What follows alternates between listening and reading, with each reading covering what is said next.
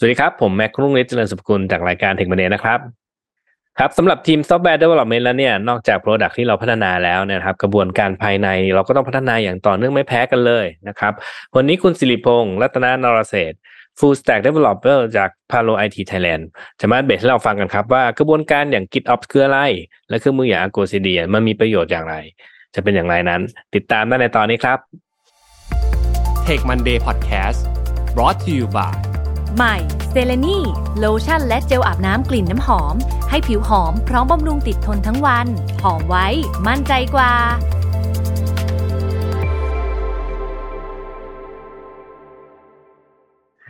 สวัสดีครับคุณบอม ยินดีต้อนรับสู่รายการ Tech Monday นะครับ สวัสดีครับ ครับเดี๋ยวก่อนอื่นเลยเนี่ยอยากจะให้คุณบอมช่วยแนะนำตัวให้ท่านผู้ฟังฟังหน่อยนะครับได้ครับเอ่อผมนะครับเอ่อบอมนะครับสิริพงษ์รัตนนรเศรษฐ์นะครับ Full Stack Developer จาก Palo IT นะครับ อ่าโอเค งั้นบอมครับ หัวข้อที่เราจะคุยกันวันนี้จริง ๆ แล้ว อืม ถ้าจะอธิบายเนี่ยมันน่าจะค่อนข้างจะลึกอยู่พอสมควรเลยนะครับ จริง ๆ เราแล้วก็จริง ๆ เราคุยเรื่อง Kubernetes มาก็หลายตอนแล้วแหละ แต่เพื่อเพื่อเป็นการปูพื้นให้ท่านผู้ฟังเข้าใจเนี่ยนะ อยากจะให้บอมช่วยเล่าให้ฟังก่อนครับว่าไอ้ Kubernetes เนี่ยมันคืออะไรครับ ได้ครับตัว Kubernetes นะครับจริงๆแล้ว Kubernetes เนี่ยเป็น tool ที่ใช้ในการ deploy scaling แล้วก็ตัว manage ตัว container บน cluster นะครับ ถ้าให้นึกง่ายๆ ก็อย่าง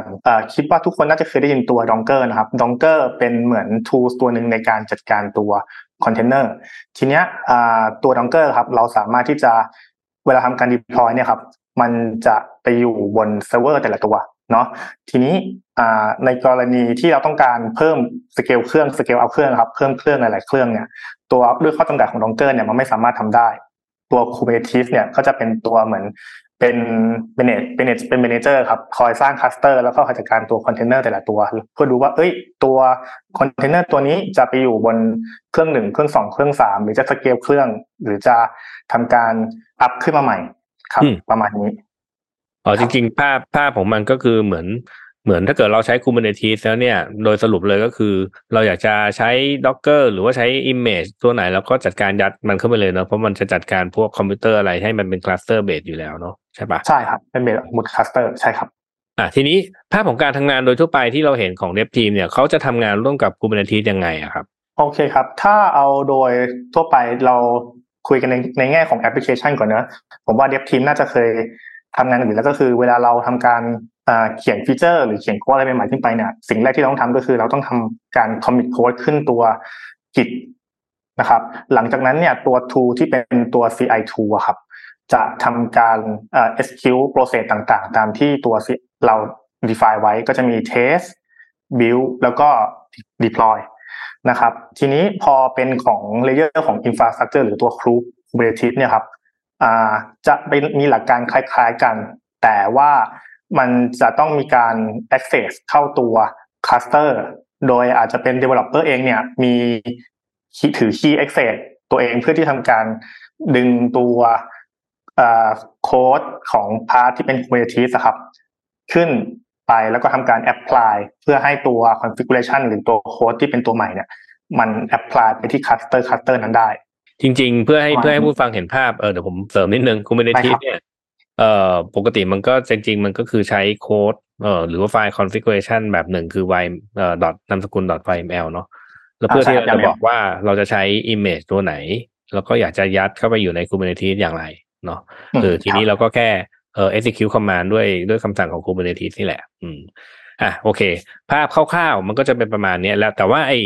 ภาพที่คร่าวๆที่ที่บอมเล่าเข้ามาเนี่ย แล้วมันมีปัญหาไงปกติผมมันก็ท่านี้กันหนีทั่วไปแหละอ่าครับก็จริง ๆ แล้วถ้ามันทำงานได้ปกติก็จะไม่มีปัญหาอะไรนะครับ แต่ทีนี้ถ้าเรามานั่งดูใน detail จริงๆครับ จะสังเกตว่ามันก็มีปัญหาเล็ก ๆ ที่เราจะต้องมานั่ง concern เช่นอ่าสมมุติว่าในทีมเนี่ยครับเรามี developer กันอยู่ห้าคนอ่าแล้วทุกคนเนี่ยต้องทำการ develop ตัว Kubernetes feature พวกนี้ครับ ด้วย หมายความว่าทุกคนเนี่ยจะต้องมี key ในการ access เข้าไปในตัว Kubernetes เพื่อทำการ deploy ถูกไหมฮะแล้วก็สองคือเนื่องจากที่เราทำงานกันหลายๆคนเนี่ย สมมุติว่านายเออยู่ดีอยากจะลอง run test อะไรบางอย่างบน cluster ขึ้นมา เขาก็ run ทิ้งไว้ไป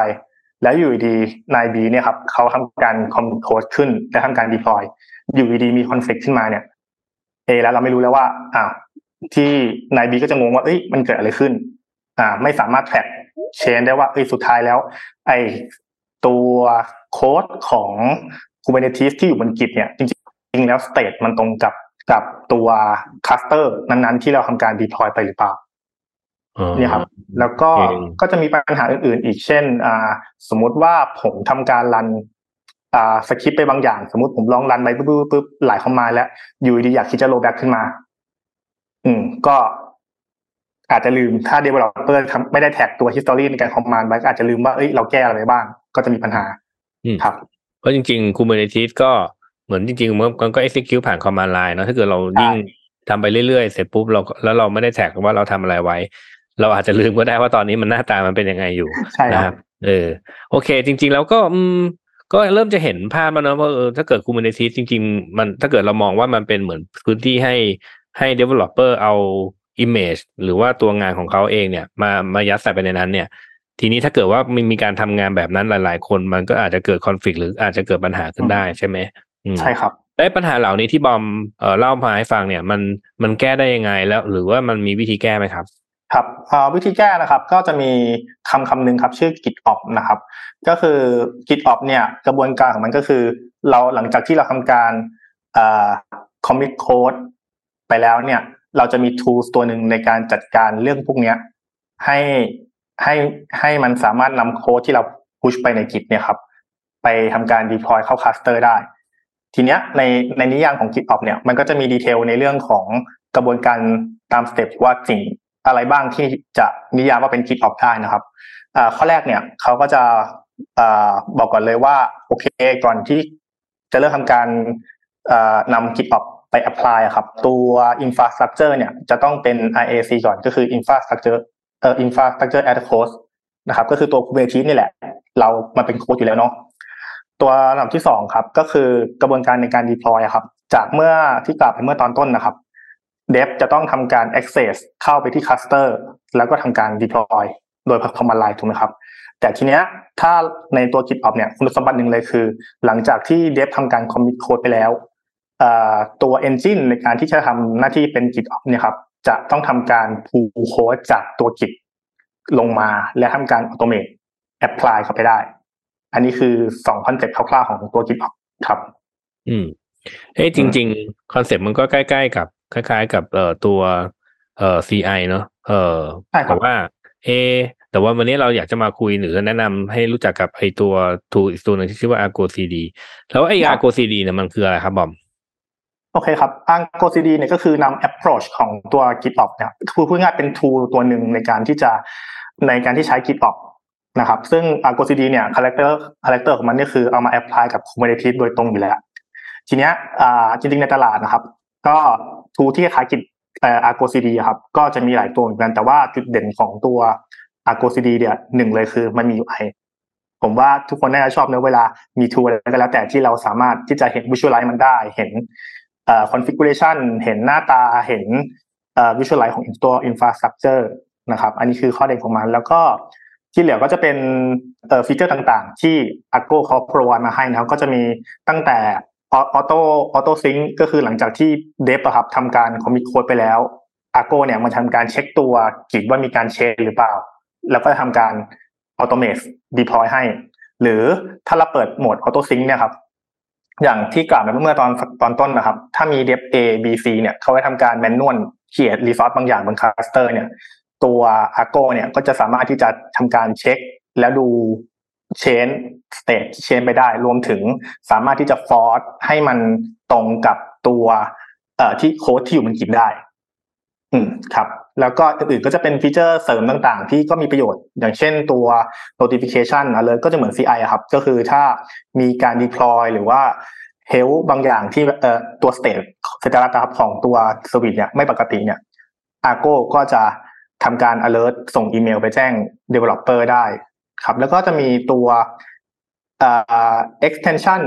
add add on ต่างๆ เสริมเข้ามาในตัว Argo CD ครับก็ใน detail ก็จะมีค่อนข้างเยอะเลยครับเพราะว่าตอนนี้ผมมองว่า Argo CD เนี่ยเป็น tool ที่ค่อนข้างที่จะตอนนี้ค่อนข้างที่จะติดตลาดแล้วก็คือคนเริ่มหันมาใช้เยอะแล้วครับเออเมื่อกี้ฟังแล้วยังดูเหมือนแบบอืมบอมเหมือนพูดถึงฟีเจอร์ที่มันดูพิเศษกว่าแล้วแต่เพราะจริงๆผมว่าท่านผู้ฟังบางทีเขาอาจจะยังไม่รู้จัก Argo CD เลยก็ได้ เดี๋ยวก่อนอ๋อครับถ้าเกิดว่าถ้าเกิดพูดถึง Argo CD ผมว่าไอตัว C กับ D นี่มันคือมันเป็นปกติเราพูดถึง CI CD เนาะเออครับแต่ตัวเนี้ยมัน Argo CD มันคือเฉพาะเจาะจงมาที่ตัว CD หรือว่าที่เรียกว่า continuous the deployment การทำงานของมันจริงๆ Argo CD มันทำทำงานยังไงครับบอมโอเคครับ ก็โดยเบสิกนะครับเอ่อเราอันดับแรกเนี่ยเราจะทำการเอาตัว Argo CD อะครับ เข้าไปอยู่ใน environment ของตัว Kubernetes อะทีเนี้ย หลักการทำงานของมันก็คือ ด้วยความที่คำว่า CD ที่อย่างที่คุณแม็กกล่าวเมื่อสักครู่ครับก็คือตัว CD ก็คือโฟกัสไปที่การ deploy เนาะทีนี้พอมันอยู่ใน engine ของตัว Kubernetes อ่าทีนี้เวลาเราจะทำการ deploy อะไรเนี่ยครับอย่างที่กล่าวเมื่อสักครู่คือเราคำนึงขึ้นกิจ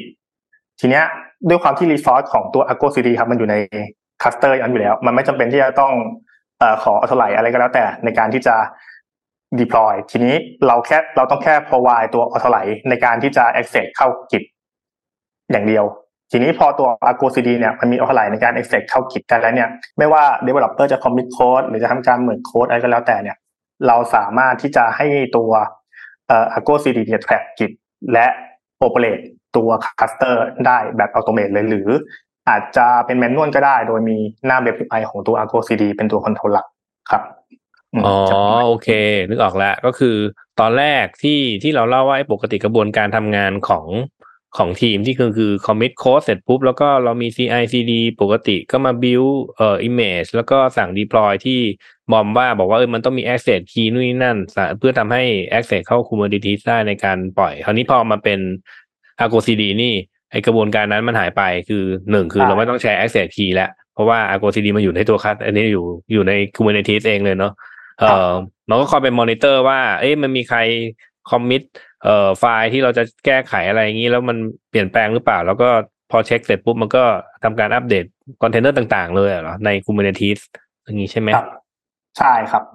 อืมแล้วก็ยังมีจุดเด่นอื่นๆอีกครับ เนื่องจากที่เราใช้ Git เนาะก็อย่างที่เมื่อปัญหาเมื่อสักครู่ที่ผมเกริ่นไปเนาะก็จะมีเรื่องของการที่อะถ้าไม่มีตัว GitOps เนี่ย เวลาเราทำการ deploy หรืออ่า ไปรันสคริปต์บางอย่างแล้วอยู่ดีเราลืมขึ้นมาเนี้ย พอเราทำทุกอย่างผ่านกิจเนี่ย เรา track ได้ แล้วยิ่งกิจนะครับเป็น tool ที่ developer ผมว่า developer ทุกคนน่าจะใช้งานกันเป็นอยู่แล้วแหละ สมมุติว่าเราทำการ commit code อะไรบางอย่างขึ้นไปแล้วไปทำให้ตัวสวิตมันมีปัญหาหรือพังเนี่ยครับ เราก็สามารถแค่เราก็แค่ revert code กลับ แล้วก็ forward push ไปตัวสวิตก็จะกลับมาใช้งานได้ปกติ อ๋อโอเค จริง ๆ แล้วก็เออฟังก็รู้ดีนะ เพราะว่า in practice หนึ่งที่ผมทำในอดีตเนี่ยผมเองก็ครับมีเอ่อ script configuration ของ Kubernetes อยู่นี่แหละ แต่ว่าเออผมเอาผมว่าเอายัดใส่ไปในรีโพหนึ่งแยกกันจากไอตัวโปรเจกต์นี่แหละ เอ่อ tag chain ได้ แต่ว่าสุดท้ายเวลาเราอยากจะ tag chain ก็ต้องมานั่ง run command line เพื่อ execute อะไรบางอย่างครับเพื่อยัดไอไอ chain ตัวเนี้ยเข้าไปในในตัว Kubernetes อยู่ดี พอมันเป็น tool อย่าง Argo CD นี่คือไอกระบวนการนั้นก็ไม่ต้องทำแล้ว เราแค่ใช่เอ่ออัปเดต อัปเดตเอ่อ configuration ที่มันควรจะเอ่ออยากจะให้เปลี่ยนแปลงไป แล้วก็ที่เหลือก็ Argo CD ก็ทำการดึงเชนมาทำให้เลยเนาะเออดูเหมือนสะดวกก็เลย automate อืมใช่ก็ก็ช่วยเออผมว่าช่วยทางเดฟหรือแม้กระทั่งเดฟบอบได้เยอะมากเลยครับ เพราะว่าเราไม่ต้องมานั่งแบบเอ่อ shell เข้าแล้วก็บางทีเนี่ย ผมว่าปัญหาที่เจอส่วนใหญ่คือ เวลาเรา apply แล้วมันชอบมี conflict บางอย่างเกิดขึ้นแล้วเราก็จะแบบอะแล้ว เราสามารถที่จะ forward destroy มาได้ไหมหรืออะไรเงี้ยครับ โอเค ฟังดูก็อืมก็ฟังดูดีเนาะเออครับแต่ว่าจริง ๆ แล้วเวลาถ้าเกิดจะเอา Argo CD มาใช้เนี่ย มันมีเรื่องอะไรที่เราต้อง concern บ้างไหมครับ ถ้าคิดว่าจะใช้มันแล้วเนี่ยอืมอ่าฮะถ้าเป็นเรื่องคอนเซิร์นนะครับ ผมว่าเอ่อ organize ครับ หรือว่ากระบวนการในการ develop เนี่ย หลักๆ นี่จะต้องมีตัวอะแน่นอน Kubernetes ก่อน อันดับแรกเพราะ Argo CD มันเกิดมาเพื่อ support ของตัว Kubernetes เป็นหลักเนาะ แล้วก็ตัว Kubernetes ก็ต้องใช้ด้วยความที่ Kubernetes ครับวิธีการ deploy มันมี 2 approach approach แรกเขาเรียกว่า imperative ก็คือเราทำการสร้าง resource ต่างๆ ด้วย command line อืมแต่อีกแบบหนึ่งคือ declarative ก็คือการประกาศไว้เป็นโค้ดครับ declare ไว้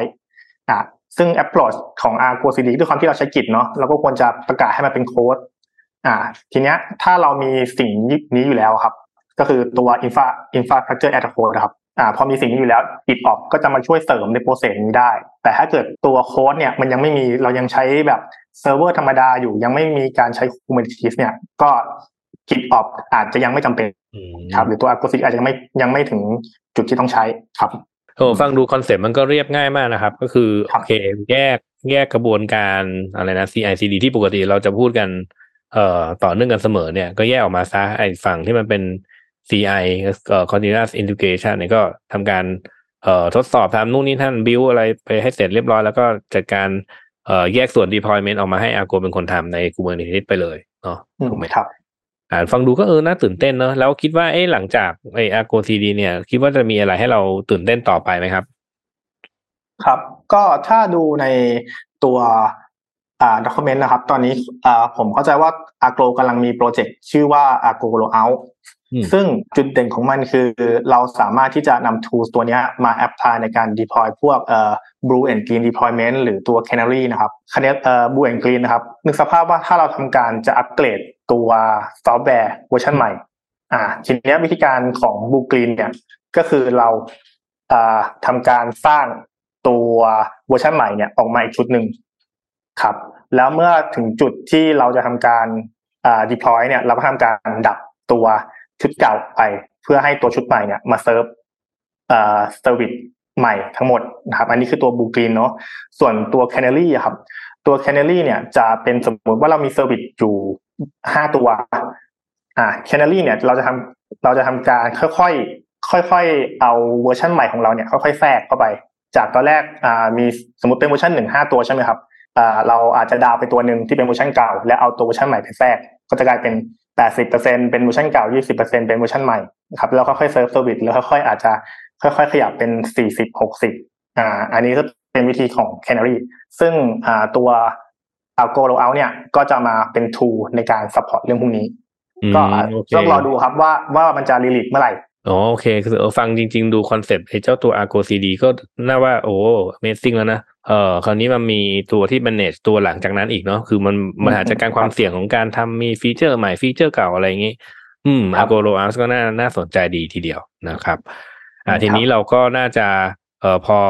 พอหอมปากหอมคอสำหรับการคำทำความเข้าใจเรื่อง GitOps กับตัว Argo CD แล้วก่อนจากการคุณบอมมีอะไรอยากจะฝากให้ท่านผู้ฟังฟังไหมครับ ครับก็เอ่อสำหรับใครก็ตามนะครับที่เอ่อ มีคำถามหรือข้อสงสัยหรือมีท็อปิกอะไรมาแชร์เนี่ยครับเราเราสามารถพูดคุยกันได้ที่เอ่อ Facebook Fanpage Palo IT Thailand นะครับอืมในนั้นเนี่ยก็จะมีเอ่อความรู้ในเรื่องของทั้ง Tech Agile แล้วก็ Design ต่างๆ มาอัปเดตในช่องทางนี้ครับ ก็ฝากติดตามด้วยครับ